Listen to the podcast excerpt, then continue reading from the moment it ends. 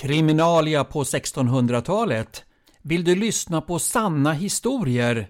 Olika rättsfall som handlar om mord, dråp och dödsdomar runt omkring på Falbygden. Jag misstänkte väl det och därför så kommer jag läsa upp åtskilliga sådana ärenden. Både långa och korta och sådana som slutar med avrättning eller att de blev frikända. Sånt vet man aldrig i förväg. Kriminalia Rättsfall från Falbygden runt mitten av 1600-talet som berör mord, dråp och dödsdomar. Vartofta häradsting den 8 juni 1637. Fram inför rätten ställdes ett kvinnfolk, Ebba Persdotter, som föregående år var hushållerska på herr Fredrik Stenbäcks gård Kronobäck i Småland, men nu i höstas kom hit till Kungslena och fick samma tjänst. Hon bekänner att medan hon var på Kronobäck lät hon sig bli belägrad av gårdsfogden Anders Andersson, en ogift kar och avlat barn med honom, vilket hon säger sig ha bekänt för honom, men han förnekar hårdligen att hon uppenbarade för honom att hon var med barn. Men lägesmålet, eller det intima umgänget, förnekar han inte. Och omsider så sade han att hon rätteligen inte visste om hon var med barn eller inte.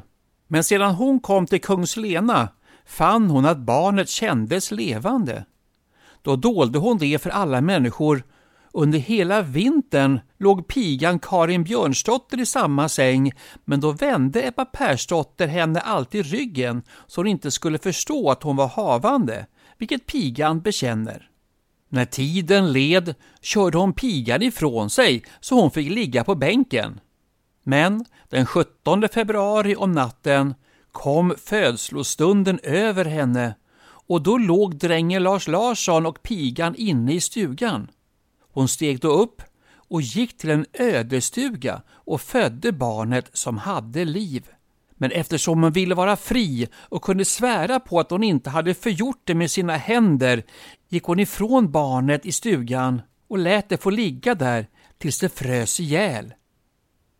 När hon trodde att det var dött tände hon upp ljus och gick dit.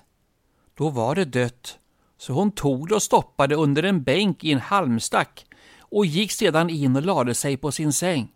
Då gol tuppen och där låg hon till den andra dagen som var en lördag. Om aftonen fann pigan Karin barnet, men vågade inte ta upp det utan gick efter gårdskvinnan Eriks Karin och tog upp det och bar in det i stugan. Om natten gick Ebba Persdotter dit och sökte efter barnet, men då var det försvunnet. Om söndagsmorgon frågade hon pigan, fann du inget borta i stugan? Igår natt så fick jag ett dödfött barn där. Men då svarade pigan, nej.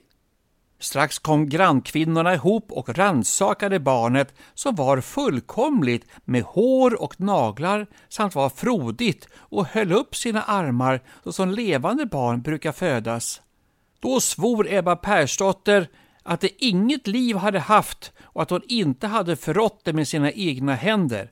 Detta har hon sedan sagt i sitt fängsliga förvar och så som hon järvt har gjort också nu inför rätten, tills samvetet tvingade henne att bekänna sanningen. Nu tillfrågades hon ifall barnafadern Anders Andersson antingen själv eller genom bud eller brev hade rått henne och gett henne styrka att mörda barnet.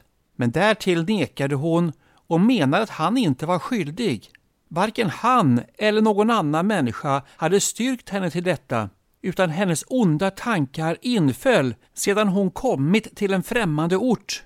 Hon menade att hon hade blivit förskjuten av sin överhet och sedan av alla människor som föraktat henne. Därför förrådde hon sitt foster.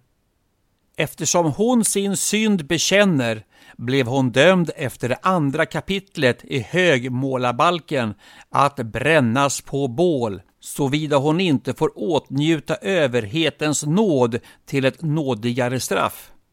Eftersom hon inte kan uppehållas i ett långsamt fängelse ställde saken till landshövdingen att fullborda verkställandet efter den 17 artikeln i rättegångsförordningen. Således en vecka senare hamnade ärendet hos Göta hovrätt den 15 juni 1637. En dom från Vartofta härad över Ebba Persdotter, kokerska, som är lägrad av Anders Andersson, ogift på gården Kronobäck i Småland. Ebba Persdotter har mördat fostret och lagt det å lönn, vilket är orsaken till häradsdomen. Beslut Häradsdomen godkänns och landshövdingen ska fullfölja avrättningen snarast möjligt.